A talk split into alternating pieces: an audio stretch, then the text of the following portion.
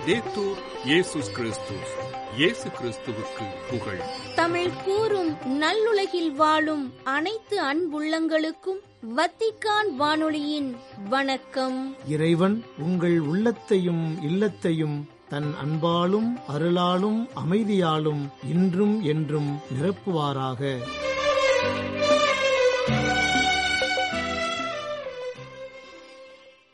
Vatican வானொலி நேயர்கள் அனைவருக்கும் தூய லூர்து அன்னை திருவிழா நல்வாழ்த்துக்களையும் முப்பத்தி இரண்டாவது ஆண்டு உலக நோயாளர் தின நல்வாழ்த்துக்களையும் தெரிவித்துக் கொள்கின்றோம். அன்பு நேயர்களே, வத்திக்கான் வானொலி இன்று உங்களுக்கு வழங்க இருப்பவை தடம் தந்த தகைமை மற்றும் பல்சுவை.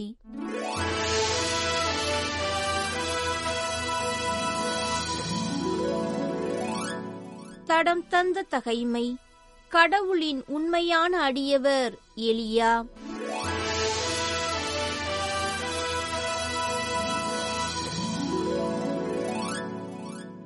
அகசியா மீண்டும் வேறொரு தலைவனை அவனுடைய வீரரோடு அனுப்பினான். அத்தலைவனும் மேலேறி சென்று எலியாவிடம், கடவுளின் அடியவரே, விரைவாய் கீழே இறங்கி வாரும், இது அரச கட்டளை என்றான். எலியா மறுமொழியாக, நான் உண்மையாகவே கடவுளின் அடியவனாயிருந்தால் வானினின்று நெருப்பு இறங்கி வந்து உன்னையும் உன்னோடு இருக்கும் ஐம்பது பேரையும் சுட்டெரிக்கட்டும் என்றார். உடனே வானினின்று நெருப்பு இறங்கி வந்து அவனையும் அவனோடு இருந்த ஐம்பது பேரையும் சுட்டெரித்தது. அகசியா மூன்றாம் முறையாக தலைவன் ஒருவனை அவனுடைய ஐம்பது வீரரோடு அனுப்பினான். மூன்றாம் தலைவனும் மேலேறி சென்று எலியாவின் முன் முழந்தாளிட்டு, கடவுளின் அடியவரே, என் உயிரையும் உம் அடியாராகிய இந்த ஐம்பதின்மர் உயிரையும் காத்தருளும். வானினின்று நெருப்பு இறங்கி வந்து முன்னைய ஐம்பதின்மர் தலைவர் இருவரையும் அவரவருடைய ஐம்பது வீரர்களையும் சுட்டெரித்து விட்டது. எனவே இப்பொழுது என் உயிரை காத்தருளும் என்று மன்றாடினான். அப்பொழுது ஆண்டவரின் தூதர் எலியாவிடம், அவனோடு இறங்கிச் செல், அவனுக்கு அஞ்ச வேண்டாம் என்றார். எனவே எலியா எழுந்து அரசனை பார்க்க அவனோடு இறங்கிச் சென்றார். அவர் அரசனை நோக்கி, ஆண்டவர் கூறுவது இதுவே, இறை உலத்தை தெரிந்து கொள்ள இஸ்ரேலுக்கு கடவுள் இல்லை என்றா? நீ எக்ரோனின் தெய்வமாகிய பாகால் செபூபிடம் தூதரை அனுப்பினாய். எனவே நீ கிடக்கும் படுக்கையிலிருந்து எழுந்திருக்க மாட்டாய், அங்கேயே செத்துப் போவாய், இது உறுதி என்றார்.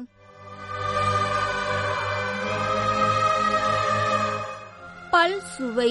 மாற்றத்தின் காலமாம் தவக்காலம்.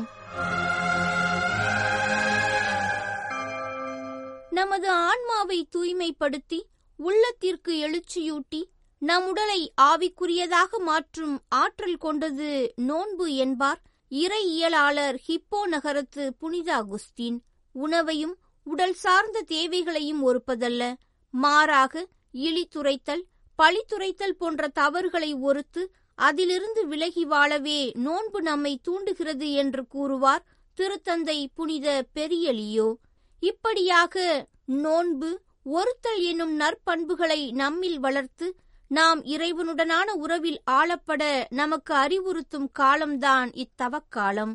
வருகின்ற பிப்ரவரி பதினான்கு புதன்கிழமை திருநீற்று புதனுடன் ஆரம்பமாகும் தவக்காலம் பற்றிய கருத்துக்களை இன்றைய நம் பல் சுவையில் காணலாம். தவசு கால மழை கிழையா, மனம் திரும்பு அம்மா, மனம் திரும்பு, நம்ம எல்லாருக்கும் நல்ல சேரி, மனம் திரும்பு சந்தோஷமா, மனம் திரும்பு.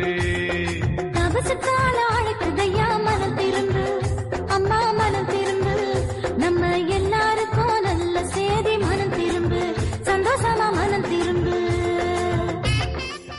உலகெங்கும் வாழக்கூடிய கிறிஸ்தவ மக்களால் நாற்பது நாட்கள் கடைபிடிக்கப்படும் ஒரு காலம் தவக்காலம். இறை வேண்டல், தவ முயற்சிகள், தருமம் செய்தல், தன்னொருத்தல் போன்ற நற்செயல்களை ஊக்குவிக்க பயன்படும் காலம். அதிலும் குறிப்பாக பிறரன்பு செயல்கள், நோன்பு, ஜபம் என்னும் மூன்று செயல்களை அதிகமாக வலியுறுத்தும் காலம் தவக்காலம். நமக்காக துன்பங்கள் பட்டு இறந்து உயிர்த்த இயேசுவிற்காக நாம் நம்மையே ஒருத்து மேற்கொள்ளும் தவ நாட்கள் இவை. தவக்காலம் என்ற ஒன்று எப்படி உருவானது? கிறிஸ்து இயேசு இறந்து உயிர்த்து விண்ணகத்திற்கு எழுந்தருளிச் சென்ற பிறகு திருத்தூதர்கள் இயேசு தங்களுக்கு விட்டுச் சென்ற பணியினை சிறப்பாகச் செய்தனர். அவரது போதனைகளாலும் நடைமுறை செயல்பாடுகளாலும் கவரப்பட்ட அவர்கள் அதனையே தாங்கள் சந்தித்த மக்களுக்கும் எடுத்துரைத்தனர். இயேசு இறந்து உயிர்த்த வாரத்தின் முதல் நாளாகிய ஞாயிற்றுக்கிழமையை அனைவரும் ஒன்றாக இணைந்து கடவுளை புகழ்ந்து பாடல்கள் பாடி அப்பம் பிடுதல், உடைமைகளை பகிர்தல் போன்றவற்றின் வழியாக சிறப்பித்தனர். இவ்வாறாக அவரின் இரண்டாம் வருகைக்காக மகிழ்வுடனும் ஆவலுடனும் காத்திருந்தனர் திருத்தூதர்கள். யூதர்களின் ஓய்வு நாளான சனிக்கிழமையை விட ஞாயிற்றுக்கிழமையை வெகு விமரிசையாக சிறப்பித்தனர். திருத்தூதர்கள் மற்றும் அவர்களை பின்பற்றிய சீடர்களின் இறப்பிற்கு பின் கிறிஸ்தவ சமயம் சார்ந்த கருத்தியல்கள் உருவாக ஆரம்பித்தன. இயேசுவின் பிறப்பு தொடங்கி அவர் வாழ்வில் நிகழ்ந்த முக்கியமான நிகழ்வுகள் நடைபெற்ற நாட்கள் இறையியல் கண்ணோட்டத்தில் பார்க்கப்பட்டு அவைகளை சிறப்பாக நினைவுகூரும் வழக்கம் உருவானது. தொடர்ந்து ஏற்பட்ட இறையியல் வளர்ச்சியினால் யூதர்களின் பாஸ்கா விழாவையொட்டி இயேசு கிறிஸ்துவின் இறப்பையும் உயிர்ப்பையும் நினைவுகூரும் வழக்கமானது இரண்டாம் நூற்றாண்டில் உருவானது. கிழக்கத்திய திரு அவையில் நோன்பிருக்கும் காலமானது மூன்றாம் நூற்றாண்டில் உருவானது. அதன்பின் உயிர்ப்பு பெருவிழாவிற்கு முன் மூன்று வாரங்கள் ஞாயிற்றுக்கிழமை தவிர்த்து மற்ற அனைத்து நாட்களிலும் ஒரு சந்தி, அதாவது ஒரு வேளை மட்டும் உணவு உட்கொள்ளும் வழக்கமானது ரோம் மற்றும் மேற்கத்திய திரு அவையில் உருவாக ஆரம்பித்தது.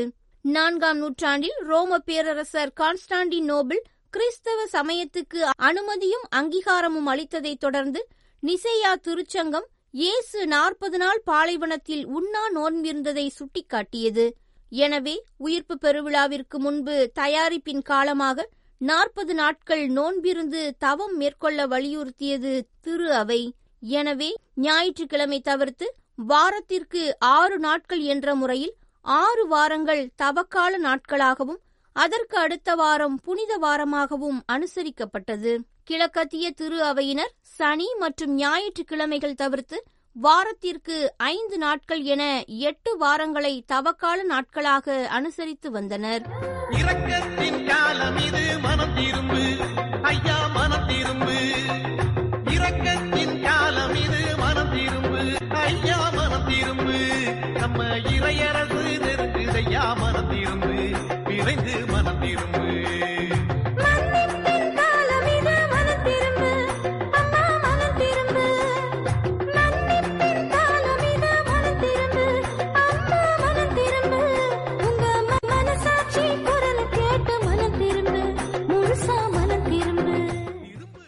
படிப்படியாக தவக்காலமும் அதில் நாம் கடைபிடித்து வரும் சடங்கு முறைகளும் உருப்பெற ஆரம்பித்தன. உயிர்ப்பு பெருவிழாவிற்கு முன் உள்ள ஆறு வாரங்கள் பாவம் செய்தவர்கள், மனம் மாற விரும்புபவர்கள், திரு அவையோடும் கடவுளோடும் மீண்டும் நல்லுறவு கொண்டு வாழ வழி செய்யும் விதமாக தவ நாட்களாக சிறப்பிக்கப்பட்டு வருகின்றன.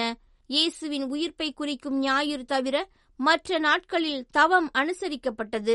இரண்டாம் வத்திக்கான் சங்கம் நிகழ்ந்த பின், அதாவது ஆயிரத்து தொள்ளாயிரத்து அறுபத்தி இரண்டு முதல் ஆயிரத்து தொள்ளாயிரத்து அறுபத்தி ஐந்து ஆண்டுகளுக்கு பின், பெரிய வியாழனுக்கு முந்தைய நாள் வரை நோன்பு தபம் கடைபிடிக்கப்பட வேண்டும் என்று வலியுறுத்தப்பட்டு நாற்பது நாட்கள் நாற்பது நாட்கள் தவக்காலமாக கருதப்பட்டு கடைபிடிக்கப்பட்டு வருகிறது. கடவுள் நோவா காலத்தின் போது பாவம் செய்த மக்களை தண்டிக்க நாற்பது நாட்கள் இரவும் பகலும் பூமியின் மேல் மழையினை பொழியச் செய்தார். இஸ்ரேல் மக்களின் மனமாற்றத்திற்காகவும் கடவுளின் அருளை பெறுவதற்காகவும் மோசே மற்றும் இறைவாக்கினர் எலியா இருவரும் நாற்பது நாட்கள் தங்களையே வருத்தி உண்ணா நோன்பிருந்தனர். இஸ்ரேல் மக்கள் தங்களது பாவத்திற்கு பரிகாரமாக நாற்பது ஆண்டுகள் கானான் நாட்டிற்கு செல்வதற்காக பாலைவனத்தில் அலைந்து திரிந்தனர். இயேசு தனது பணி வாழ்விற்குள் நுழையும் முன் நாற்பது நாட்கள் உண்ணா நோன்பிருந்து பாலைவனத்தில் அழகையினால் சோதிக்கப்படுகின்றார். ஆக நாற்பது என்ற எண் முழுமையின் அடையாளமாகவும் மனமாற்றத்திற்கான காலமாகவும் கருதப்படுவதால் தவக்காலத்தையும் நாற்பது நாட்களாக சிறப்பிக்க திரு அவை நமக்கு அழைப்பு விடுக்கின்றது.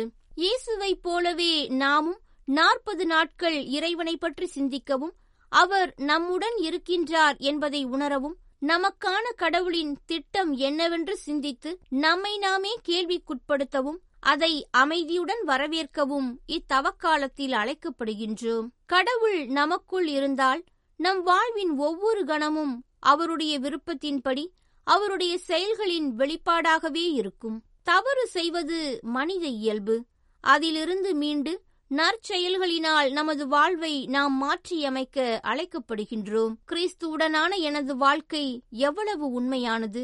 அவரை நோக்கி திரும்பி வரவும் மனம் மாறவும் அழைக்கப்படும் நாம் ஒவ்வொருவரும் நம்முடைய எண்ணங்களுக்கும் இயேசு கிறிஸ்துவின் எண்ணங்களுக்கும் இடையே உள்ள தூரத்தை சிறிதளவாவது குறைக்க இத்தவ காலத்தில் முயற்சிப்போம். கிறிஸ்துவுடனான எனது வாழ்க்கை எவ்வளவு உண்மையாக இருக்கின்றது என்பதை சிந்தித்து பார்ப்போம். திரு அவை தனது பிள்ளைகளாகிய நாம் அனைவரும் மனமாற்றத்தின் பாதையில் முன்னேற வேண்டும் என்ற உறுதியான நோக்கத்துடன் தவக்காலத்தை நாம் சிறப்பிக்க அழைக்கிறது. இயேசுவின் ஆன்மீக ஞானம், உள்ளார்ந்த ஜெபம், அமைதி, நோன்பு, ஒற்றுமை, பகிர்வு போன்ற பண்புகளில் நாம் வளர வேண்டும். நமது புலன்களை அதன் இச்சைகளை கட்டுப்படுத்தி, இறைவனே எல்லாவற்றுக்கும் மேலானவர், அவர் ஒருவர் மட்டுமே நமக்கு போதும் என்று உணர வேண்டும். கடவுள் நம்மை அளவுக்கதிகமாக அன்பு செய்கின்றார் என்பதை உணர்ந்து அவர் நம்மேல் காட்டிய இரக்கத்தையும் அன்பையும் நாம் நம் உடன் வாழ்பவர்களிடத்தில் காட்ட முயல்வோம். கடவுளுக்கும் மற்றவர்களுக்கும் திறந்த இதயத்துடன் இருக்க முயற்சிப்போம்.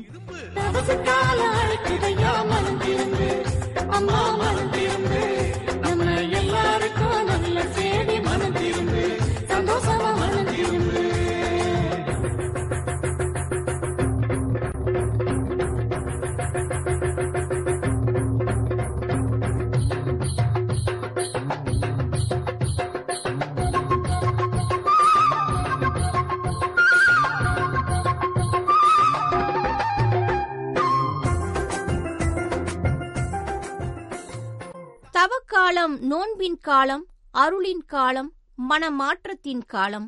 நமது பழைய பாவை இயல்பை விடுத்து புதிய இயல்பை அணிந்து கொண்டு புது வாழ்க்கை வாழ நம்மை தூண்டும் காலம். கடவுளை முழுமையாக அன்பு கூறும் இடம் என்றும் அருளின் காலமாகிய தவக்காலத்தில் பாலைவன அனுபவம் நமக்கு ஏற்படும், அதிலிருந்து நாம் மீண்டு வர வேண்டும் என்றும் இவ்வாண்டு தவக்கால செய்தியில் வலியுறுத்தியுள்ளார் திருத்தந்தை பிரான்சிஸ். இயேசு தன்னுடைய எல்லா செயல்களையும் தொடங்குவதற்கு முன் தனித்திருந்து ஜெபித்தார். தன்னுடைய பனிரெண்டாம் வயதில் இறை வேண்டலையும் இறை பிரசனத்தையும் தேடத் தொடங்கிய அவர் இறுதி வரை தவத்தையும் தனி ஜெபத்தையும் ஒருபோதும் கைவிடவில்லை. பணி தொடங்குவதற்கு முன் ஜெபத்தில் தனித்திருந்தார். புதுமைகள் செய்ய தொடங்கும் முன்னும் செய்து முடித்த பின்னும் இறை ஜெபத்தில் தனித்திருந்தார். தனிமையில் ஒருவருடன் பேசுவதற்கு முன்பும் கூட்டத்தினருக்கு மத்தியில் பேசும்போதும் தனித்திருந்து தன்னுடைய ஜெப ஆற்றலை பெருக்கிக் கொண்டார். இயேசு தான் வாழ்ந்தது போல நம்மையும் வாழச் சொல்கின்றார். அவர் வாழ்ந்து காட்டிவிட்டார், நம்மை வாழ அழைக்கின்றார். அருளை அள்ளித்தரும் இத்தவக்காலத்தில் தனி ஜெபத்திலும் ஒருத்தலிலும் பிறரன்பு பணிகளிலும் நம் நேரத்தை செலவிடுவோம். தவக்காலத்தை அருள் தரும் காலமாக மாற்றுவோம். தானங்கள் செய்வோம், பிறரை அன்பு செய்ய. நோன்பு விரதங்கள் இருப்போம், நம்மை அன்பு செய்ய. ஜெபத்தில் நிலைத்திருப்போம், இறைவனை அன்பு செய்ய. ஆக தானம், நோன்பு, ஜெபம் என அனைத்தும் வலியுறுத்துவது அன்பையே. தவக்காலம் அன்பை வலியுறுத்தும் காலம். அன்பில் நிலைத்திருப்போம், அன்பால் நிலைத்திருப்போம். தவக்காலம் என்னும் வசந்த காலம் நம் வாழ்வில் வளமையை அள்ளித் தரட்டும்.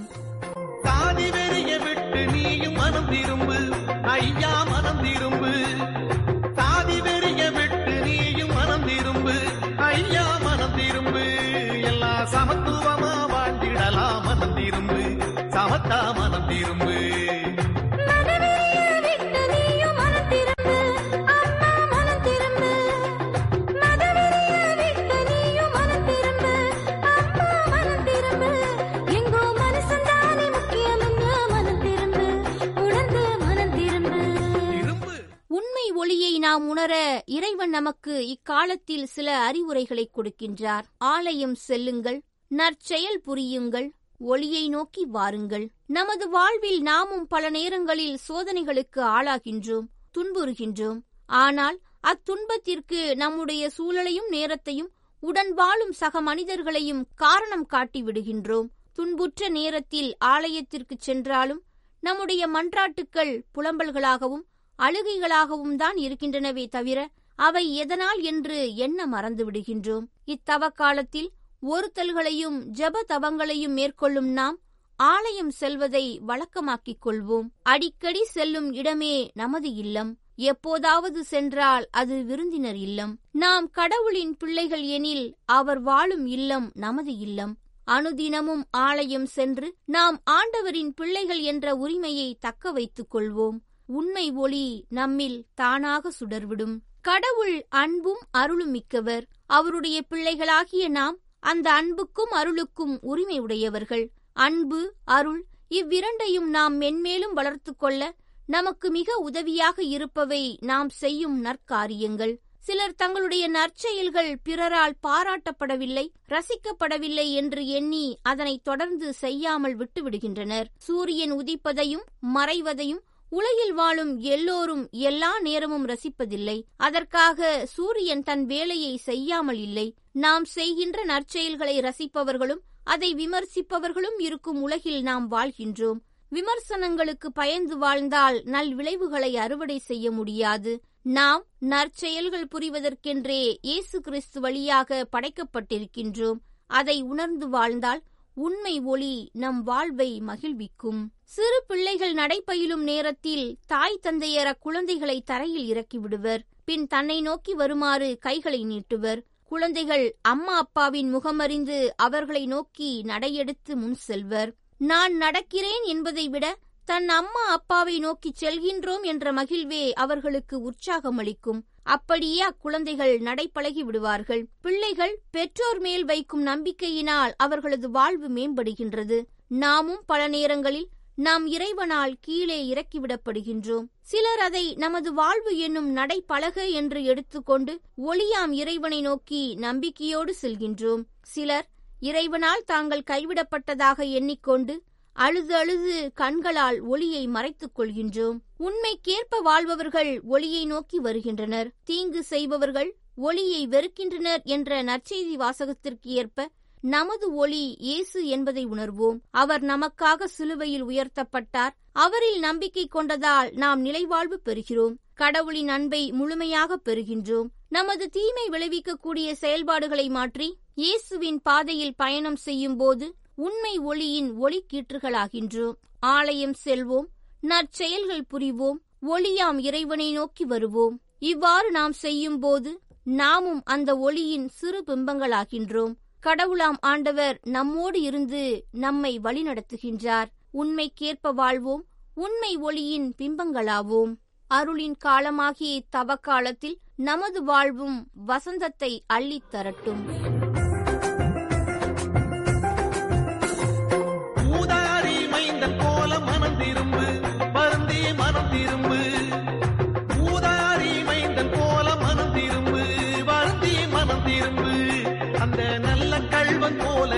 மனம் திரும்பு, துணிந்து மனம் திரும்பு.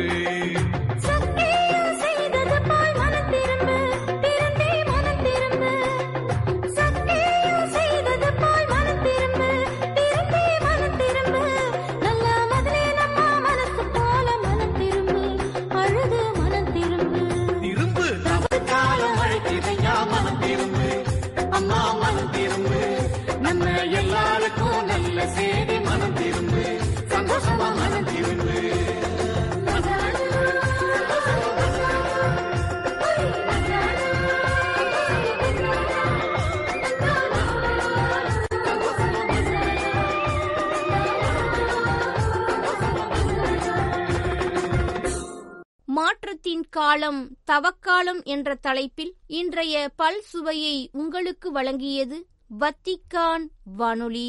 உங்களது ஆர்வமுள்ள செவிமடுத்தலுக்கு நன்றி. வணக்கம்.